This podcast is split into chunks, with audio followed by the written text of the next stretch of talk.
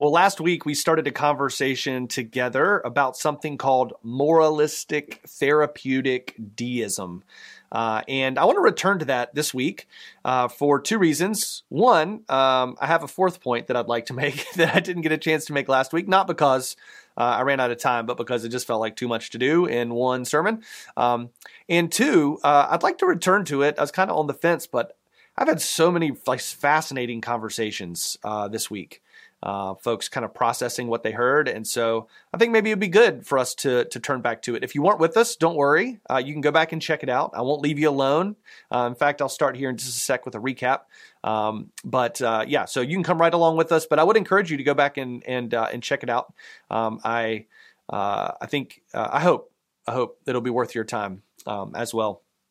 I started off just by talking about some experiences that I had growing up.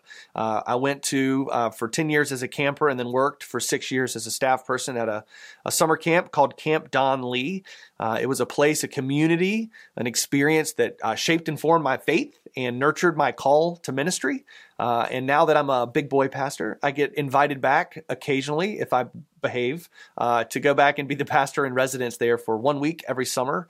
Um, and then I get a chance to be a part of shaping and forming um, the faith uh, and the calling of those who are there. Uh, but I only get one week to do it, so I have to be really judicious uh, about how I use my time when I've got it with the campers. Um, and so uh, last week I was kind of sharing, like pulled back the curtain and was talking about not just you know what I share with the campers, but why I share it with them. And um, it, it, all relates to this idea of, of knowing and being known, which is the series that we're in, right? Um, uh, last week I shared that kind of the theological assumption that I'm going into that experience with uh, comes from a book that I read probably 10, 15 years ago called Almost Christian, as in not quite, but almost Christian, um, by an author, a pastor named Kenda Creasy Dean. And she was leaning on some work in a book called Soul Searching that uh, took uh, like a big sort of data set about the spiritual lives of American teenagers and synthesized it, right? And they suggested that the the like the theological meta narrative or the spiritual worldview of American Jesus followers, right, church kids uh, in America, teenagers, was not actually Christianity. It was almost Christian, um, and they called it moralistic therapeutic deism. Uh, just as a quick summary, here are some of the kind of core assumptions that they said would frame up that worldview, that spiritual understanding um, of moralistic therapeutic deism. One, God exists and created the world, but is largely uninvolved in human affairs. Two, the central goal of life is to be a good person and to be happy. Three, God does not need to be involved in one's life unless they have a problem or they need something. And then four, good people go to heaven when they die. Now, all of that sounds fine and good, right? The problem is it's just not the full story. It's not the complete story, or, you know, it's slightly askew from what I feel like I would call the real story, the true story. Uh, in essence, moralistic therapeutic deism is a watered down, individualistic form of Christianity, of religion, that emphasizes moral behavior and personal happiness above all else, right? It puts a lot of emphasis on kind of self help, right? That's the therapeutic part. It seems like Christianity. Parts of it sound like what it means to follow Jesus, but in the end, it rejects the harder parts of Jesus' invitation to a life that's real life by requiring very minimal commitment, right? It's more this like sort of mental ascribing to an idea than it is having to deal with any of that stuff. So there were minimal commitment, and it really accommodates our desire for individual autonomy. Like, I already know what's good for me. Don't try to tell me otherwise. And it fits really well in kind of like the cultural milieu in which we find ourselves, right? This uh, sort of cultural values of consumerism and self fulfillment. Now, to be clear, uh, Dean's point is not that there's something wrong with our kids. Her challenge to people like me, uh, and I, I, I hope to people like us, is that if if that's what our kids are picking up, it's because that's what we're giving them and that we probably don't have anything more to give them, right? She wasn't trying to say, look, they got it all messed up. She's really kind of holding a mirror up to the church and saying, what are what is it that we are are, are handing down uh, to our kids? And to be fair, uh, teenagers 10 to 15 years ago are now in their 20s and 30s. So uh, if, if it's helpful to say. And then like after we kind of picked all that apart, um, I offered kind of three shifts in mindset that I hoped uh, that I would send the kids home with as they moved from what I called a passive faith to a vital faith. A passive faith is a faith that knows about Jesus. A vital faith is a faith that knows Jesus. It's a, a faith that has a relationship that is active and alive and growing with God through Jesus Christ versus a passive faith, which is more like, again, sort of mentally ascribing um, to a, no- a, notion or an idea that might exist in the world, but really doesn't shape or form who I am. And we talked about uh, a couple of transitions that I, I, hoped the kids would take when they went back home. I'd like to add uh, one more to that, um, and that is that a vital faith moves us from evaluation to expectation. Evaluation to expectation. Evaluating kind of what it is that we're up against, what's happening in the world, what the problems are. Evaluation to expectation.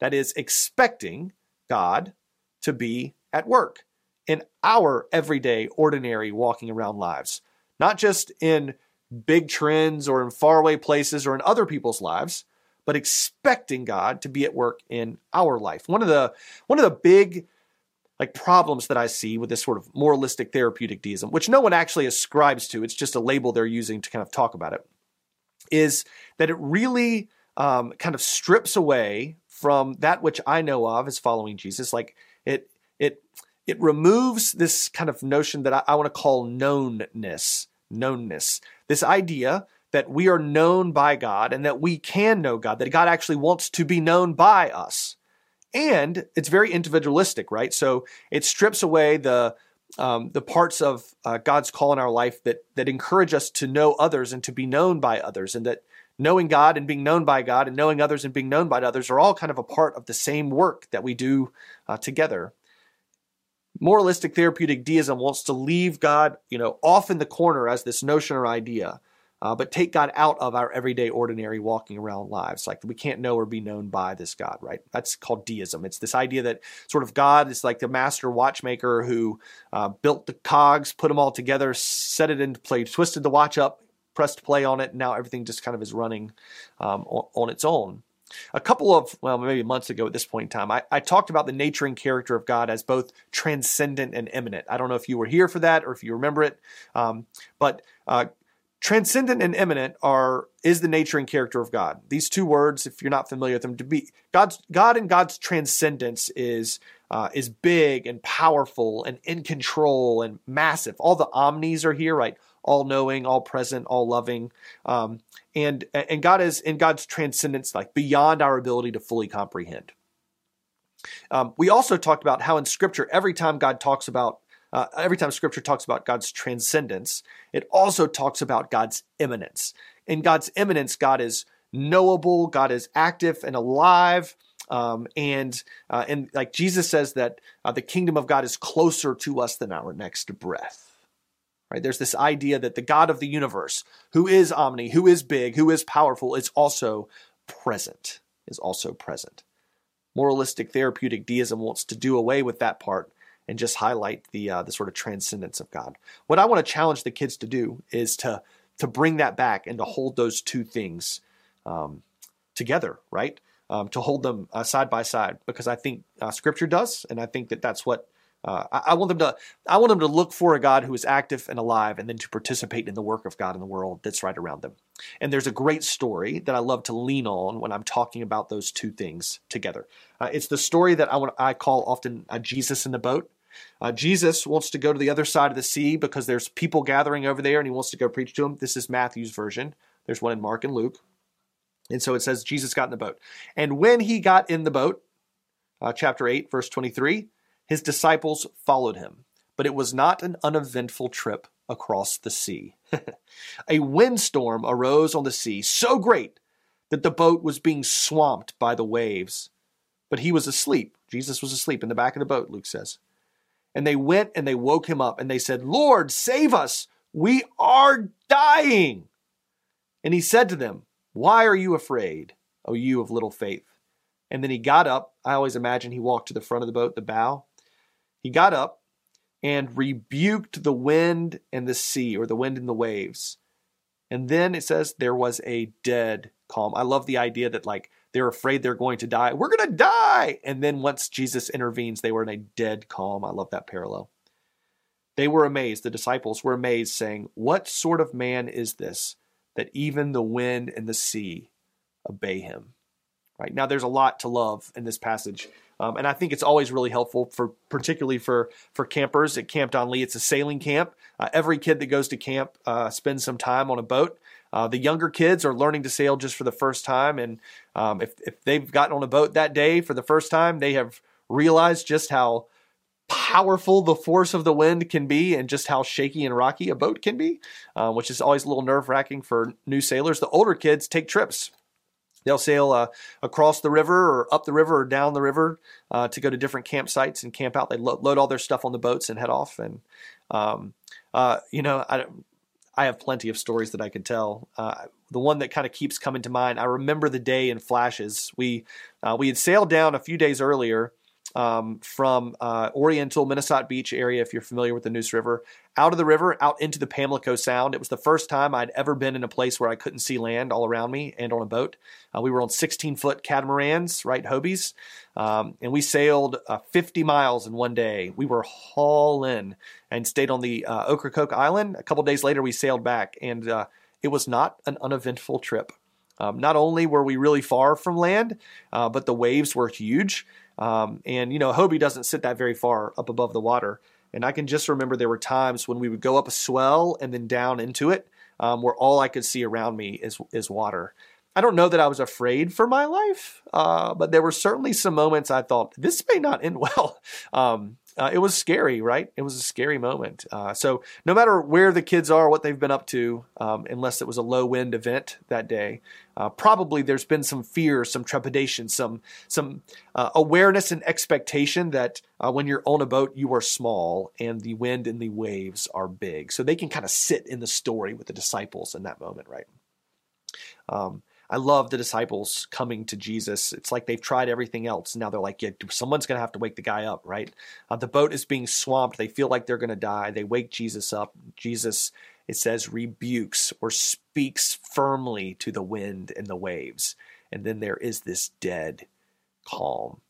I don't know. I don't know if I would have picked up on this if not for the great gift of this other version of the Bible that I love, the Jesus Storybook Bible. I recommend it to parents all the time.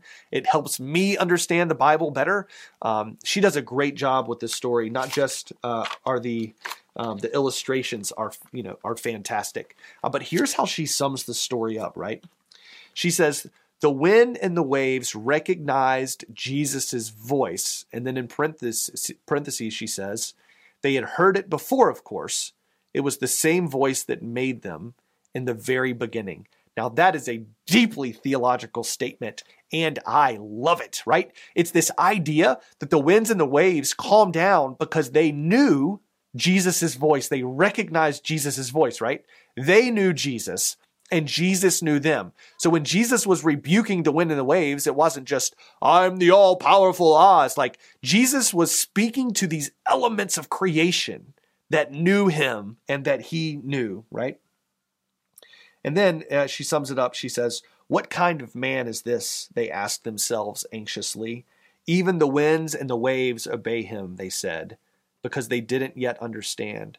They didn't realize that Jesus was the Son of God Jesus' friends had been so afraid that they had only seen the big waves. Evaluation.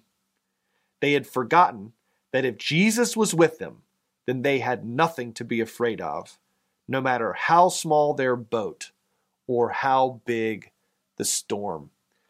Listen, these kids, our kids, your kids, our kids collectively, they are facing some big storms in their life. I have no doubt. Um, and when they look around, they evaluate those. Uh, I can imagine that they feel pretty small most of the time, uh, pretty powerless in face of all the powerful forces that are at work in their life. I love to send them home, moving them from this place of evaluation to expectation, expecting that no matter what they're up against, Jesus is with them in the boat that the God of the universe, the God who can rebuke the wind and the waves, the God who spoke creation into being, is with them. knows them. They are known by name the same way that God knows the wind and the waves by name. What a great gift it would be for our kids to approach every single experience in their life anticipating that the God of the universe is in their boat with them in God's transcendence, in God's immanence. They are known and they are loved. I think this isn't just a beautiful them, thing for them to know and to remember. I think this is a beautiful thing for all of us to know and to remember that all of us can move from evaluation, recognizing the things that we're up against, to trusting that God is with us, expecting that God is with us. A vital faith expects to find God at work. I want to ask myself, I want to ask us this question Do we expect to encounter the living God? Do we expect to see God at work around us? And what happens when we see it? Do we allow that to change us? A vital faith moves us from evaluation to expectation.